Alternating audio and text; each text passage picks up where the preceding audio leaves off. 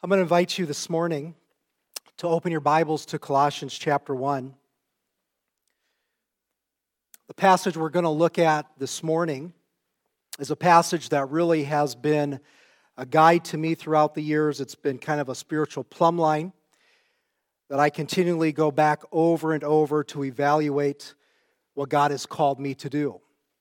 So this morning, uh, last, last month we had pastoral appreciation. I thought about doing this last month, but this morning, more than anything, I'm going to be preaching to myself, but it's also many applications for us as a church as we look at what is the ministry and what has God called us to do. But let's go ahead and open in prayer. Father, thank you for the songs we sang. Thank you for that last song that Alyssa just played, I Must Tell Jesus. Father, what a great privilege it is, even this morning, to come into your home, in your house, have our hearts ministered with beautiful songs, and Father, just to draw close to you in our worship. Uh, Father, once again, we are reminded that outside of your presence, outside of your spirit working, nothing will last. So, Father, humbly, we come to you asking that you would take your word use your word to drive deep into our hearts, and then, Father, mold us, change us into the image of your Son. And Father, we'll give you the praise and we'll give you the glory. In Jesus' name, amen. In our church in South Africa, we had a godly man who attended our church for many years. His name was Eddie. Eddie has since passed away. But Eddie was in charge of our sound system. He recorded all of the message messages during one Christmas season. Eddie went away to visit some friends of his. Uh, when he returned, he gave me a call and he said, Pastor Lee, can we go ahead and meet for a cup of coffee? so we met, and then he began to tell me how he was concerned for his friends and their spiritual condition. When I began to ask why, he began to describe the church that they went to. He said the church teaches that we are in heaven right now. This is heaven. Now, think about that for a moment. We're in a lot of trouble if that's true. He says, We are in heaven right now. And the pastor then began to teach them that anything you desire, you can have if you just believe. He then said that the only reason there is death here in heaven is because you don't have positive thinking.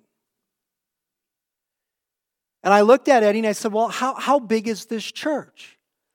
He says it's fairly big. It's got over 200 people, close to 300 people. And I said, Does your friends really believe this? And they said, Yes, they really do believe this. And I asked him, How long has this church been in existence? How did they get there? He says, Well, I think they started out right.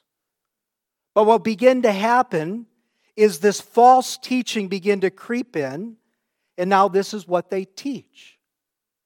And I was reminded when he was telling me this by Paul's statement. You remember in Ephesians or in Acts 20 when he's talking to the Ephesians elders? And he begins to tell them that there's going to be a time that grievous wolves will come and will begin to lead people astray. And this is exactly what was happening in the church of Colossae. False teachers started having an influence over the church with their false teaching. And so Paul is writing a letter to them, reminding them that their fullness and their completion can only be found in Jesus Christ and Jesus alone. And it's in the midst of that that Paul, in the passage that Steve read, begins to explain his own ministry and what his task is in this ministry. And thus he lays down a pattern for us as pastors and a pattern for us as a church. Now, what was Paul's purpose? What was Paul's goal? Look with me very quickly at verse 28 and notice what Paul says. Paul says this, talking about Christ, whom we preach, warning every man and teaching every man in all wisdom. Now, look at this last phrase. Here's his purpose in order that we may present every man perfect in Christ Jesus. Paul's purpose and Paul's goal at the end of the day, when he looked at his ministry, was to fill this one task that every person may be mature or perfected in Jesus Christ. And that's when I ask the question how do we, as pastors, how do we as a ministry fulfill this task? What are the God given means that God uses to powerfully transform his people to be more like Christ? And what Paul's going to do in this passage is he's going to give three things. Let me share the first one. Look at verse 24. I'll be honest, this is the one probably out of all of these that I do not like. Look at verse 24. Paul in verse 23 says, I am made a minister, verse 24, who now rejoice in my what? My sufferings for you. The word sufferings that Paul uses there could be physical pain, could be mental anguish, it could be emotional hurts. And so, right when Paul begins to talk about his ministry, the first thing that he brings up is that he rejoices in his suffering. Now, I don't know if you've ever suffered, but I doubt when you're going through that pain that you just stop and go, This is good. I like this. It's like going to a doctor's office and the doctor sits down and he pulls out the needle and you go, Yes, I've been waiting all week for this doctor. Thank you. And you say, Paul, you really rejoice in your pains and your sufferings and your hurts? Well, of course not. That's not what Paul is saying. Look at what he says again, verse 24 who now rejoice in my sufferings. And what's the next part? For you. You see, the suffering has a purpose. His anguish becomes rejoicing not at the pain inflicted, but at what the pain accomplishes. You see, the right perspective or right attitude towards suffering brings an inner source of strength and rejoicing. Now, what was Paul's attitude towards suffering? Paul says, I now rejoice in my suffering for you. And look at this next phrase and fill up that which is behind or lacking of the afflictions of Christ in my flesh for his body's sake. So Paul says in his suffering, he is filling up what is lacking in Christ's affliction. This is where you step away and you go, Paul, what are you talking about? Are you honestly saying, Paul, that there is something insufficient about Christ's suffering? Something that you have to fill up because it was insufficient? Is that what Paul is saying? There's been hundreds and hundreds of books written. If you're really bored someday and you want to be able to fall asleep, I encourage you to read the different views out there. But let me give you the simplest answer to what Paul was saying. Let me just have you look at another verse where much of the same phraseology is used. Just go over to Philippians chapter 2. Just flip back a few pages, and I think this will help us. Philippians chapter 2. And look at verse 30. Look at what Paul says. Paul says, Because for the work of Christ he was nigh unto death, not regarding his life. And look at this next phrase to supply your lack of service toward me. Now, here's the context Epaphroditus has come to Paul. Now, the church at Philippi had taken up a love offering for Paul, they'd raised a bunch of money to help him. What Paul says is Epaphroditus was the one who stepped into the gap to bring that money to them, to Paul. What was lacking? The church had taken up a love offering, but what was lacking was the ability or the vehicle to bring it to Paul. And so here's the gift, it's sufficient. How is Paul going to get it? Well, Epaphroditus steps on the scene and says, I will take it to Paul. You see, that which was lacking was not the gift, but was the vehicle to transport the gift. And that's what I believe Paul is saying. What is not what is lacking is not the death and the sufficiency of Christ. But how does God get that message to other people? How does God communicate and validate that message to other people? Paul says one of the ways in which he does that is through suffering.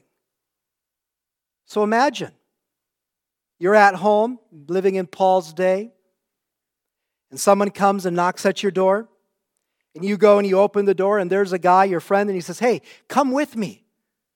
There's going to be a beating down at the market. They're going to beat this guy with rods. Oh, really? Who are they beating? A guy by the name of Paul. Why are they going to beat him? Well, Paul believes that this Jesus, that's who he keeps talking about. This Jesus came he was crucified, died on the cross, but he didn't stay dead. He rose from the grave, and now he's seated at the right hand of God, and all who turn to him and put their faith in him will be saved. And you go, he's willing to be beaten for that message? Yes. I gotta go hear this guy. You see, the message is promoted through Paul's suffering, and it validates the message through his suffering. Because if you're willing to suffer for something you believe, people are going to give you an ear to hear what that is. I don't think we know much about physical suffering here in America. I think the time will come but probably most of us have not had to suffer physically for our walk with the Lord. But I think we all do suffer, don't we? You get a call, the doctor gives you a call and says, Hey, I need to meet with you. Please come in. You go in, the doctor says, I've got bad news. Your test came back, and here it is. And he lays it out. You go home with tears in your eyes, and you call your family, and Tears are streaming down the kids' eyes, tears are streaming down your spouse. And you say, God, I don't like this. But you know what? I'm going to use this for your purpose. I'm going to use this for your glory. And you hand that suffering over to Him, and you just say, God, now do what you want to do. Later on, someone comes up to you and says, You know, I've heard you've been going through some trials, but you seem, you seem to be doing well. And you say, Well, let me tell you why. About 20 years ago, I met someone. He also suffered. His name is Jesus. Can I tell you about him? And that person goes away and goes, Wow, they've got something I don't have. I think as we look, listen to the testimonies, many of you can give testimonies how God has opened the door for you to minister to people not through your strengths, but through your sufferings. And so Paul comes and he says, Here's the first thing that God uses He uses my sufferings to communicate the gospel. Paul then moves on from suffering, talking about this ministry, and the next word is the word stewardship. Look at verse 25. Paul then says again, Wherefore I am made a minister, a minister to the church, a minister of Christ. And then he says, Wherefore I am made a minister according to, in the Old King James, has dispensation. Another word you could put there is the word stewardship, because that's what it means. It, it, the idea there and the word there means one who manages another person's household goods, household goods, or another person's property. And so here's what Paul is saying I have been made a servant, I am a steward because God has given this to me. Now, in one sense, here's what Paul is saying to the church I am your servant, but you are not my master. Why? Because God has commissioned me to a task. And I think this is where it primarily comes down and falls upon us who have been called to full time ministry, where God separates a person and begins to work in that person to call them to the task. And as a pastor, I know what this, this is. It's a great conviction that I can do nothing else except what God has called me to do. It's not that a pastor or a spiritual leader does not have the ability to do something else. I just look at our pastors. I see so much giftedness in our pastors. I always marvel. I go and just watch what pastor does here and around. Then I go to his house. I'm convinced he's got more talent in his one finger with those flowers than I have in my entire body. I watch what some of our other pastors do. I watch what Pete does. I see how Steve in the organizational skills, the administration skills. I see Pastor Wayne. It's not that there's nothing else we can't do, we have abilities. But the great conviction that God gives when He calls one into the ministry is that this is what you're called, and we're satisfied doing nothing else. You can ask my wife how miserable I am when I don't have someone to go through the Word of God with. This is what God calls us. And with that calling comes a great responsibility. Because someday, as stewards, we will stand before God and give an account to God for what we do. And this is the great battle because deep in my soul, in my heart, there's this longing to please and make you happy. I promise you, I don't go into my office going, hmm, I wonder how I can make their life miserable this week.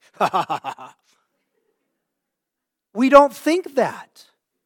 And anytime grievances come, anytime negativity comes, it's like a knife in our heart. We hate it. And we bring it back before God and say, God, am I doing something wrong? And at the end of the day, when the accounts are settled, we will stand before God as stewards and we will give an account to Him. And what did God called us to do? What's the mission that God has called us to do? Look at verse 25 again. Wherefore I made a minister according to the stewardship of God, which is given to me for you. And look at this next phrase to fulfill the Word of God or to make God's Word fully known. You see, this is the chief way that God uses to mature us it's His Word. And let's be honest, folks, there are quicker ways to draw a crowd than week after week hearing pastors say, Open your Bible, open your Bible, open your Bible. There's quicker ways to draw a crowd. When I'm starting a church there in Africa, and the guy in the next city is starting a church, and he comes to me and he says, How are you doing? I go, Good. We have 10 people now. He goes, 10. Oh, we've got 100. And then he looks at me, he goes, What are you doing? Well, I'm opening up my Bible. We're doing discipleship. He goes, That's your problem. That's yesterday's method. Let me give you 10 ways to build a church. He gives me those 10 ways, and I say, Thank you. But no, thank you. Because at the end, I believe that the way that I'm doing it, the roots of our church will go deeper and their branches will go a lot higher than you.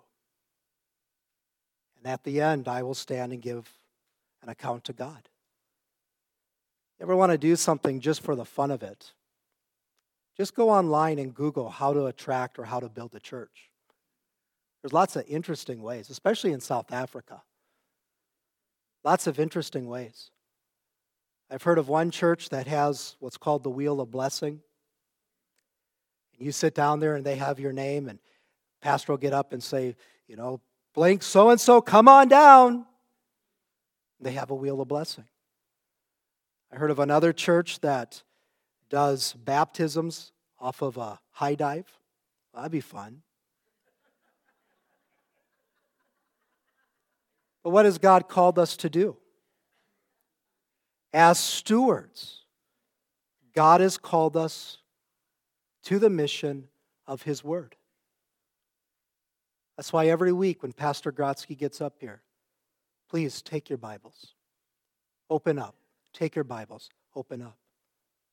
The main diet of our church, the main responsibility of our church, not that we don't do other things, but the main diet of the church and the main responsibility is the Word of God. That's our mission. And so, why? What does the Word of God lead us to? What's the message? Look at what Paul says 25, to fulfill the Word of God, or to make fully known the Word of God. Verse 26, even the mystery. Now, that would have been a word that the Colossians would have been very interested in because they believed there was something hidden, this knowledge that they had to seek. Well, Paul's going to describe the mystery, what's been hidden. Even the mystery which has been hid from ages and from generations, but now is made manifest to his saints, to whom God would make known. Now, look at this. What is the riches of the glory of this mystery among the Gentiles, which is Christ in you, the hope of glory? What's the message? What's the word of God take us to? The Word of God takes us to Jesus Christ. That's its message. So you start reading your Bible in Genesis 1 and 2, you find that God made a beautiful world where his presence dwelled. And then you get to chapter 3, sin destroyed it. And you're going, okay, how can we ever enjoy God's presence again? Well, Genesis 3:15. God looks down at the serpent, Satan, and says, You know what's going to happen someday? You, you think you've won. But I'm going to send a child. And you know what this child's going to do to you? He's going to crush your head. And he's going to undo everything that you've just done.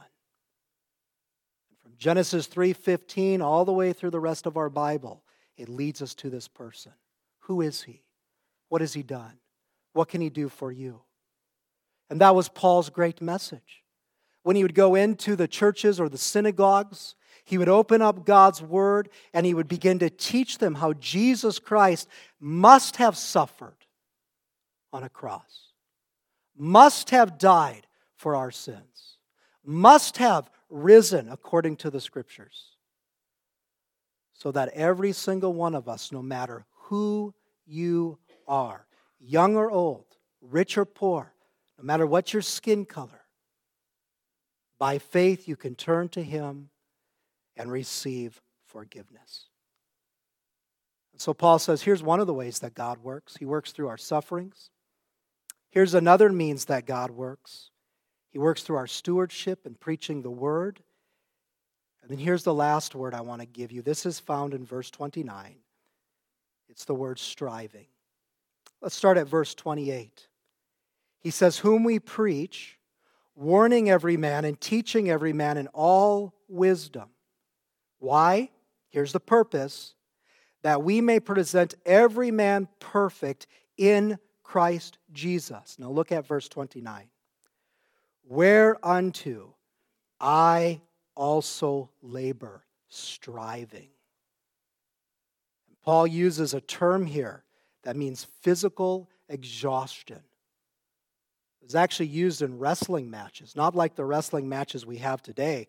Many times these wrestling matches ended in someone dying. That's the word. Physical exhaustion. Paul says, You know what I do so that you can be made perfect? I labor hard at this, striving, working. How? This next phrase according to his working, which worketh in me mightily. Beautiful verse. Paul says, I work hard at seeing salvation and you grow. And the way that I'm able to do this is not because of my own ability, because of His power and His energy in us working to accomplish it. Beautiful. Aren't you thankful for God's work in our lives? Who strengthens us? You ever, you ever get up? I mean, many Sundays I get up and go, God, I just don't think I can do it this Sunday. And then that little voice, you're right, you can't. Yeah, but I don't want the people to know I can't do that, Lord. Don't worry, get up there, open my word. Open my word. I can't tell you how many times, and I know every pastor feels this way. Pastor Grotsky and I talk about this often. We get from the pulpit and we go, I just feel like I failed. We strive to do this. It's not our perfection, but it is our direction. And hopefully next week will be better than this week. Hopefully, the week after that will be better. Well, I know it'll be better because Pastor Grotsky's preaching. It'll be better. But we strive to do this. This is our longing that you may be perfect. Now, folks, what is your responsibility in all of this? Pray for us, would you? Pray for your pastors. Uh, we need, there's so many things throughout the week that come hardships, trials, pray. Uh, encourage your pastors. It's okay. It really is okay. You don't have to just do this in October. You can actually go up to your pastor and say, Thank you for all you do. It's a huge encouragement. But then prepare your hearts. Every single week, we spend hours. We can pro- provide the table, we can put all the plates out, we can cook the meal, but we can't force you to eat. It's like what a shepherd does, right? A shepherd leads the sheep. But have you ever seen a shepherd take this big 70 pound ewe, put him on his lap, and says, Here you go, eat, eat? You can't. The responsibility is yours. So I think of the Berean church. Remember what the Berean church was like in Acts 17? Paul says they were more noble than the church at Thessalonica in that they came with readiness of mind to study whether these things be so. And what happens when we sit under the Word of God? We come with readiness of minds. God begins to work in our hearts, making us more like Jesus Christ. Let's pray. Father, once again, we thank you for your word. We thank you for your Son, Jesus Christ, and what he has done. And Father, I pray for this ministry.